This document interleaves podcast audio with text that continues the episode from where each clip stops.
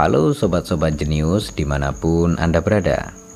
Saya Guntur Sulaksono, pengisi suara di channel ini. Saya sebenarnya lebih aktif untuk update buku-buku terbaru melalui channel youtube saya Namanya Baca Buku. Jadi buat teman-teman yang mau menyapa saya secara langsung Atau mau request buku-buku yang ingin dibacakan, teman-teman bisa mengunjungi channel YouTube saya, namanya Baca Buku. Teman-teman bisa mengajukan request buku-buku yang ingin dibacakan atau sekedar say hello. Jadi oke okay ya teman-teman semuanya, selamat mendengarkan program audiobook Indonesia.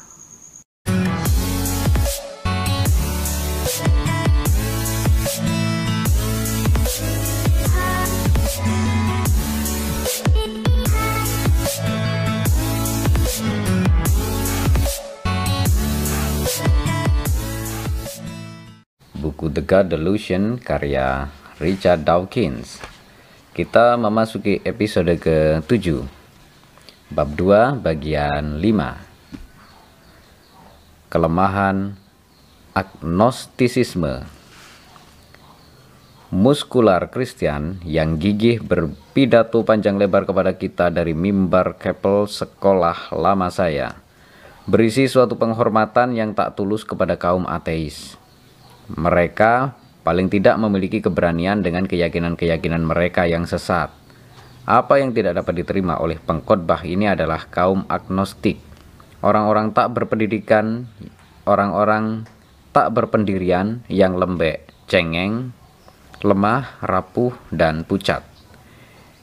Ia sebagian benar, namun karena alasan yang sepenuhnya salah, dengan nada yang sama, menurut Quentin de la Baudelaire, sejarawan Katolik Hux Rose Williamson menghargai orang beriman yang taat dan orang ateis yang setia.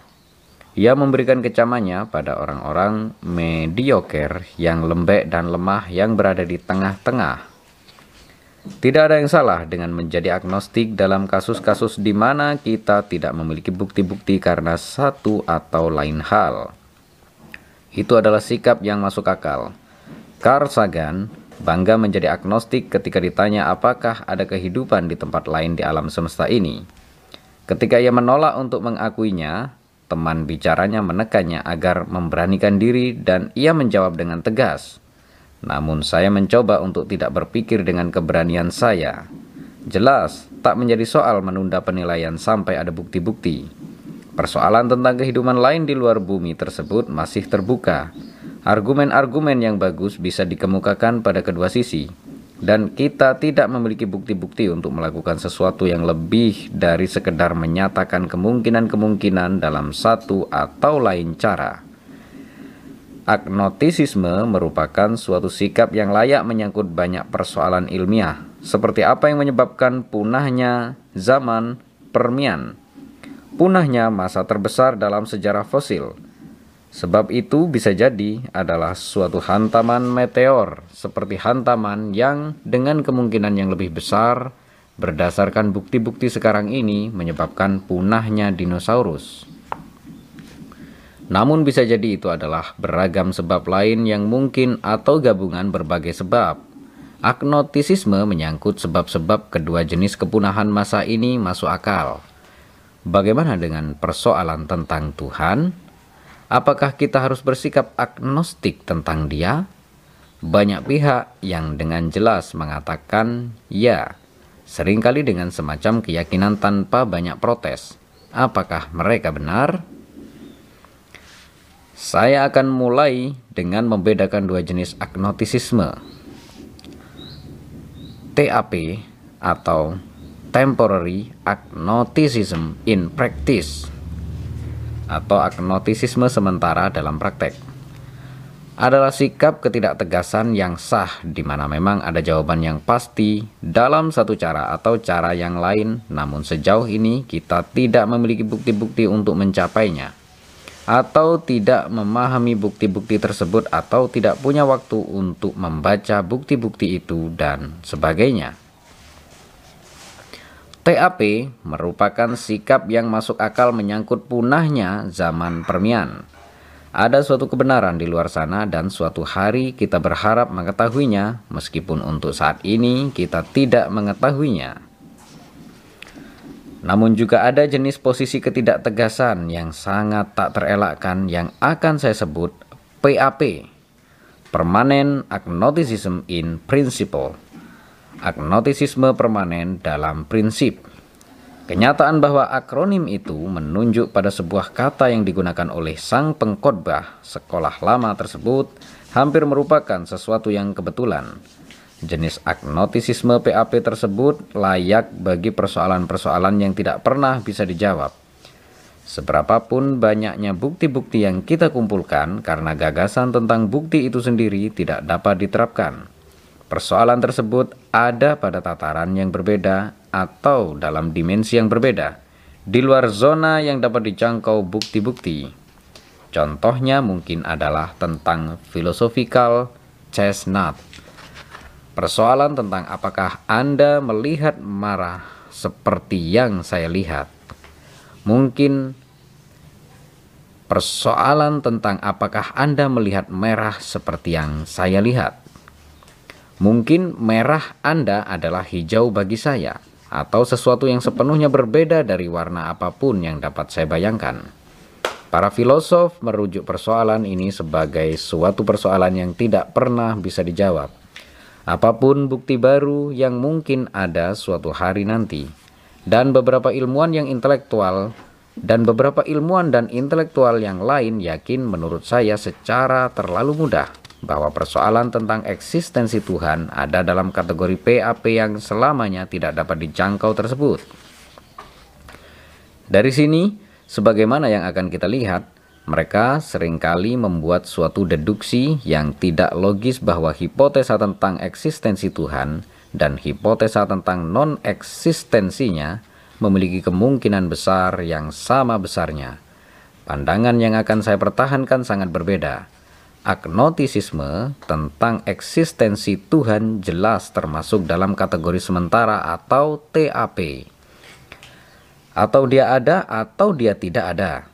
Ini adalah suatu persoalan ilmiah.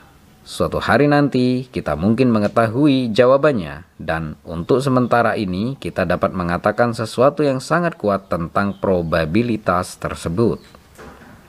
Dalam sejarah gagasan, Terdapat contoh-contoh persoalan yang kemudian terjawab yang sebelumnya dianggap selamanya di luar jangkauan sains. Pada 1835, filosof Prancis yang terkenal, Auguste Comte, menulis tentang bintang-bintang. Kita tidak akan pernah dapat mempelajari dengan metode apa pun komposisi kimiawi mereka atau struktur mineralogis mereka. Namun bahkan sebelum Comte menulis kata-kata ini, Fraunhofer telah mulai menggunakan spektroskopnya untuk menganalisa komposisi kimiawi matahari. Sekarang ini para spektroskopis setiap hari mengacaukan agnotisisme Comte dengan analisa jarak jauh mereka tentang komposisi kimiawi yang yang tepat dari bintang-bintang yang jauh.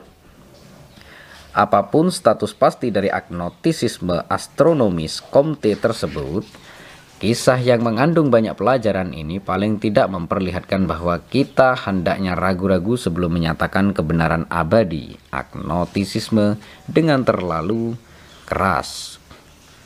Meskipun demikian, ketika berkenaan dengan Tuhan, begitu banyak filosof dan ilmuwan suka melakukan hal itu yang dimulai dengan penemuan kata itu sendiri. T.H. Huxley Huxley menjelaskan penemuan katanya tersebut ketika mengalami serangan personal yang disebabkan oleh hal itu. Ketua King College London, pendeta Dr. Weiss, mencaci maki agnotisisme pengecut Huxley. Ia mungkin memilih menyebut dirinya seorang agnostik, namun namanya yang sebenarnya adalah suatu nama yang lebih tua. Ia adalah seorang kafir. Dengan kata lain, Seorang yang tak beriman. Kata kafir mungkin mengandung makna yang tidak menyenangkan. Mungkin benar bahwa hal itu demikian. Merupakan sesuatu yang tidak menyenangkan dan memang seharusnya merupakan sesuatu yang tidak menyenangkan bagi seorang manusia untuk per kata untuk berkata dengan datar bahwa ia tidak percaya pada Yesus Kristus. Huxley bukanlah orang yang membiarkan provokasi semacam itu berlalu begitu saja. Dan jawabannya pada 1889 sangat pedas, sebagaimana yang kita perkirakan, meskipun dengan cara yang sangat cermat dan bagus. Sebagai bulldog Darwin, gigi-giginya dipertajam oleh ironi Victorian yang cemerlang. Akhirnya setelah memberikan kritikan keras kepada Dr. Weiss, Huxley kembali pada kata agnostik dan menjelaskan bagaimana ia pertama kali menemukannya orang-orang lain menurutnya. sangat yakin bahwa mereka telah mendapatkan suatu genosis tertentu, telah memecahkan persoalan tentang eksistensi secara kurang lebih berhasil. Sedangkan saya sangat yakin bahwa saya tidak memecahkannya dan memiliki suatu keyakinan yang sangat kuat bahwa persoalan tersebut tidak dapat dipecahkan. Dan dengan Hum dan Kan di sisi saya, saya tidak menganggap diri saya sombong dengan meyakini opini itu. Jadi saya berpikir dan menemukan apa yang saya pahami sebagai kata yang tepat, agnostik. Beberapa waktu kemudian dalam pidatonya, Huxley menjelaskan bahwa kaum agnostik tidak memiliki kredo, sekalipun kredo negatif. Agnok, agnostisisme pada dasarnya bukan suatu kredo, melainkan suatu metode yang esensinya ada dalam penerapan yang ketat atau sebuah prinsip. Prinsip tersebut mungkin diungkapkan secara positif. Dalam kaitannya dengan masalah intelek, ikuti akal budi Anda sejauh apa pun ia membawamu, tanpa memandang pertimbangan lain apa pun, dan secara negatif, dalam kaitannya dengan masalah intelek, dengan berpura-pura bahwa kesimpulan-kesimpulan adalah pasti jika semua itu tidak terbuktikan atau tidak dapat dibuktikan, itu yang saya anggap sebagai keyakinan agnostik. Yang jika dipegang seorang manusia secara menyeluruh dan murni, ia tidak akan malu untuk menatap dunia secara langsung, apa pun yang mungkin akan dihamparkan dunia kepadanya.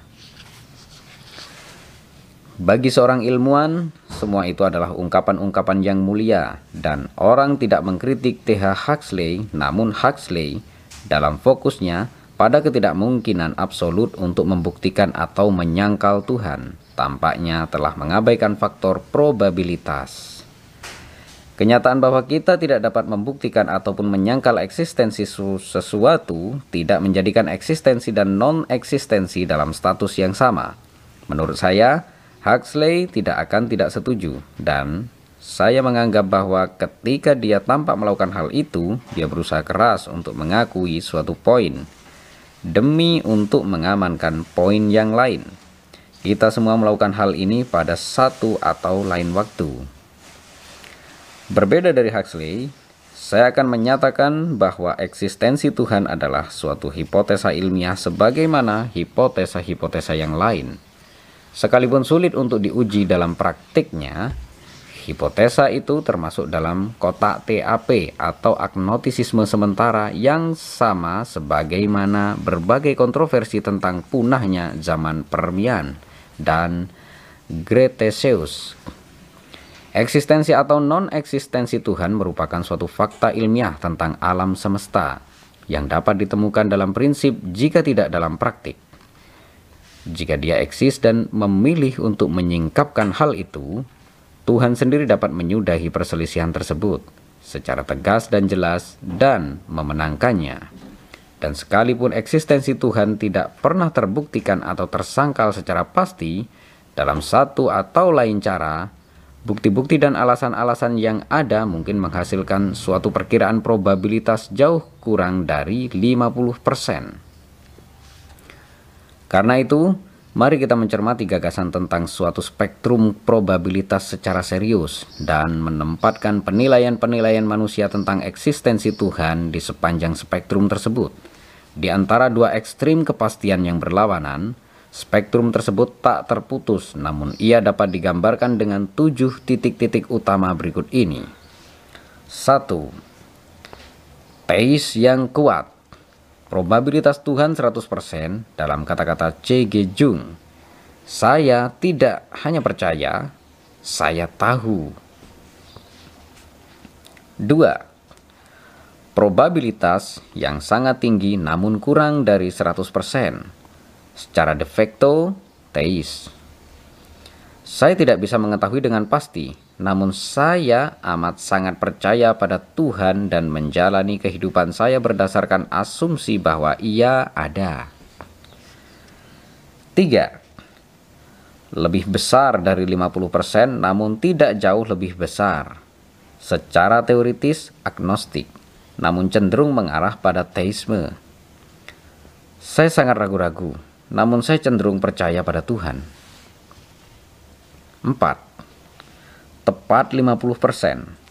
Sepenuhnya agnostik tidak memihak. Eksistensi dan non-eksistensi Tuhan sama-sama mungkin. 5. Kurang dari 50% tapi tidak terlalu kurang secara teoritis agnostik, namun cenderung mengarah pada ateisme. Saya tidak tahu apakah Tuhan ada, namun saya cenderung bersikap skeptis. 6. Probabilitas yang sangat rendah namun lebih dari nol. Secara de facto, ateis. Saya tidak bisa mengetahui dengan pasti, namun saya pikir Tuhan, Tuhan sangat tidak mungkin dibuktikan, dan saya menjalani kehidupan saya berdasarkan asumsi bahwa Ia tidak ada. 7. Ateis yang kuat. Saya tahu tidak ada Tuhan, dengan keyakinan yang sama sebagaimana Jung tahu ada sesuatu. Saya akan terkejut melihat banyak orang dalam kategori 7, namun saya melihatnya dalam posisi yang simetris dengan kategori 1 yang banyak dihuni. Sudah merupakan watak keyakinan bahwa seseorang mampu, seperti Jung, memegang suatu keyakinan tanpa alasan yang memadai untuk melakukan hal itu.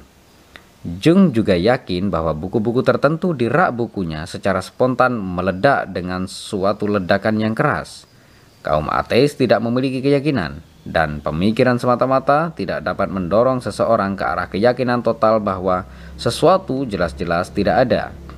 Karena itulah kategori 7 dalam praktiknya agak lebih kosong dibanding nomor lawannya, kategori 1, yang memiliki banyak penghuni yang setia. Saya sendiri menganggap diri saya berada dalam kategori 6, namun cenderung mengarah pada kategori 7 saya agnostik hanya sampai tingkat bahwa saya agnostik menyangkut peri-peri yang ada di dasar kebun. Spektrum probabilitas tersebut sangat cocok untuk TAP, Temporary Agnosticism in Practice, agnotisisme sementara dalam praktek. Spektrum tersebut tampaknya cenderung menempatkan PAP, Permanent Agnosticism in Principle, agnotisisme permanen dalam prinsip. Di tengah-tengah dengan probabilitas eksistensi Tuhan 50%. Namun ini tidak benar.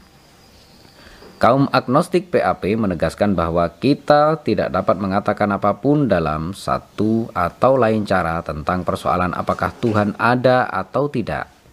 Persoalan tersebut bagi kaum agnostik PAP pada dasarnya tidak dapat dijawab dan mereka dengan tegas akan menolak untuk menempatkan diri mereka di mana pun dalam spektrum probabilitas tersebut.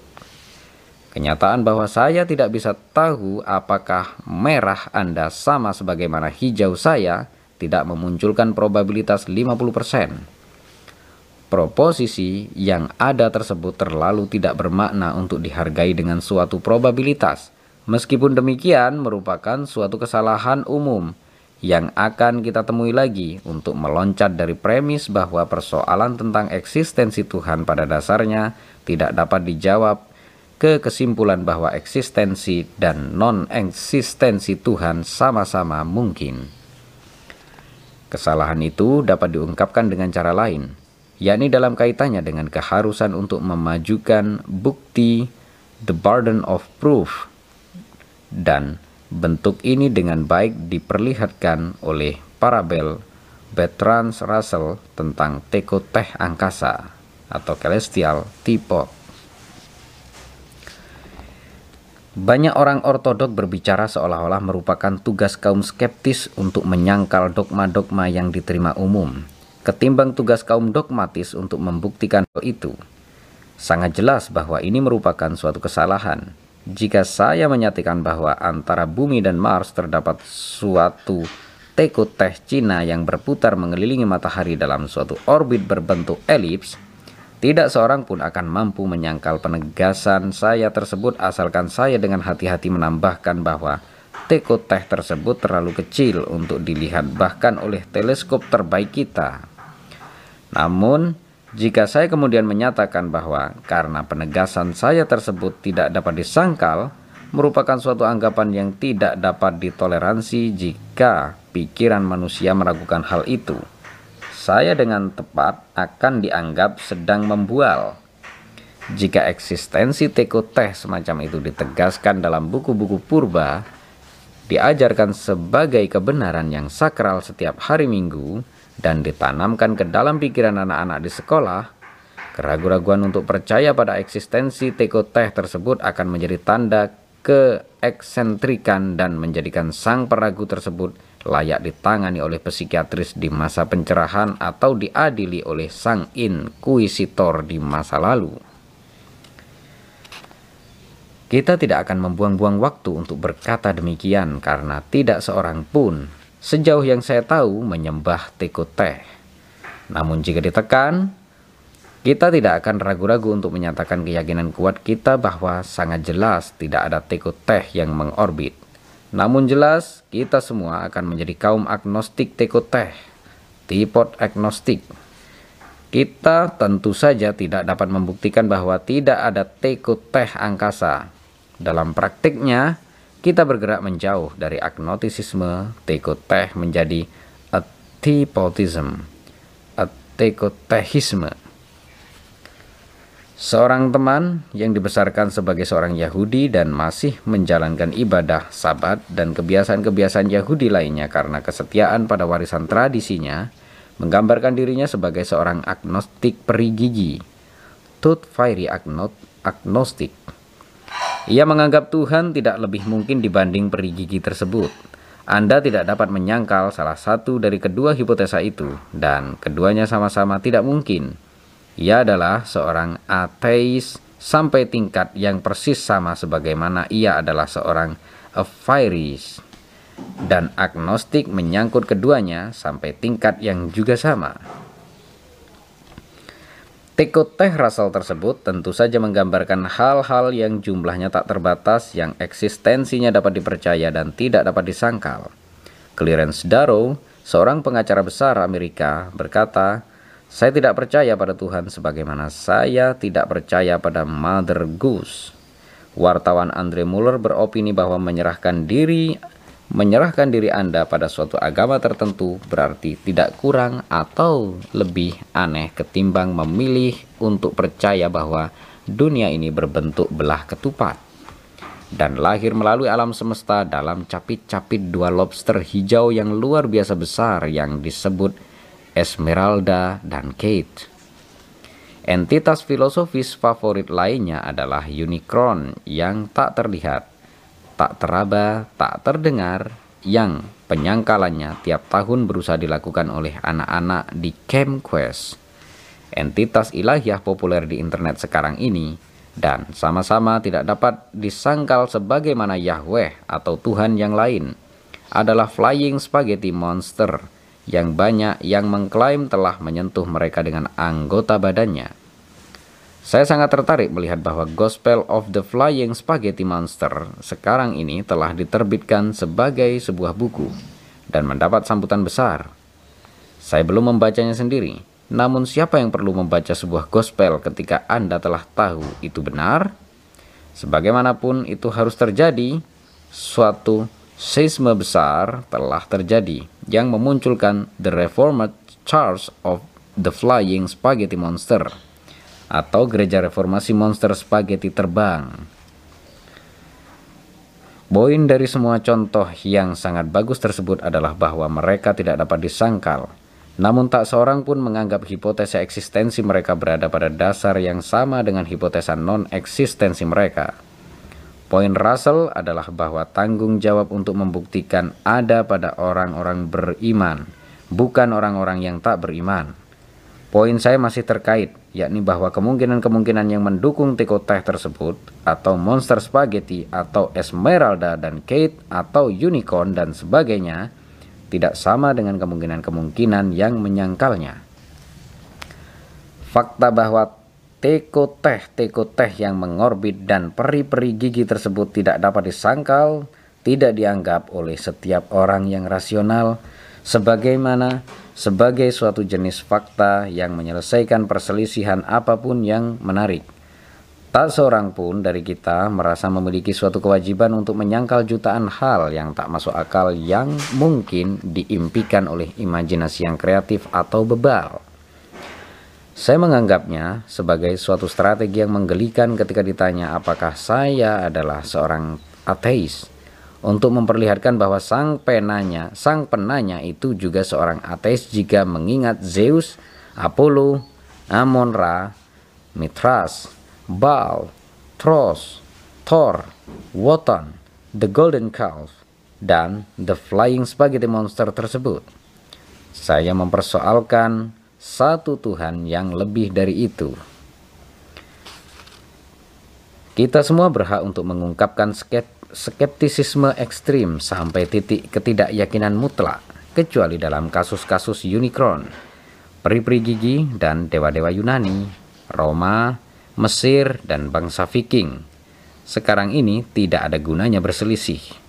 Namun, dalam kasus Tuhan Ibrahimi, kita perlu memberikan perhatian yang besar karena sejumlah besar orang yang menghuni planet ini bersama kita sangat meyakini eksistensinya.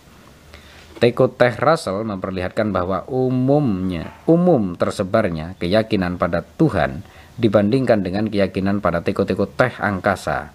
Tidak mengubah beban untuk membuktikan dalam logika, meskipun hal itu mungkin tampak mengubahnya sebagai suatu persoalan politik praktis. Bahwa Anda tidak bisa memberikan non-eksistensi Tuhan adalah sesuatu yang diterima dan dangkal, hanya jika dalam pengertian bahwa kita secara absolut tidak pernah bisa membuktikan non-eksistensi apa pun. Apa yang penting bukanlah apakah Tuhan dapat dibuktikan salah tidak salah atau tidak ada.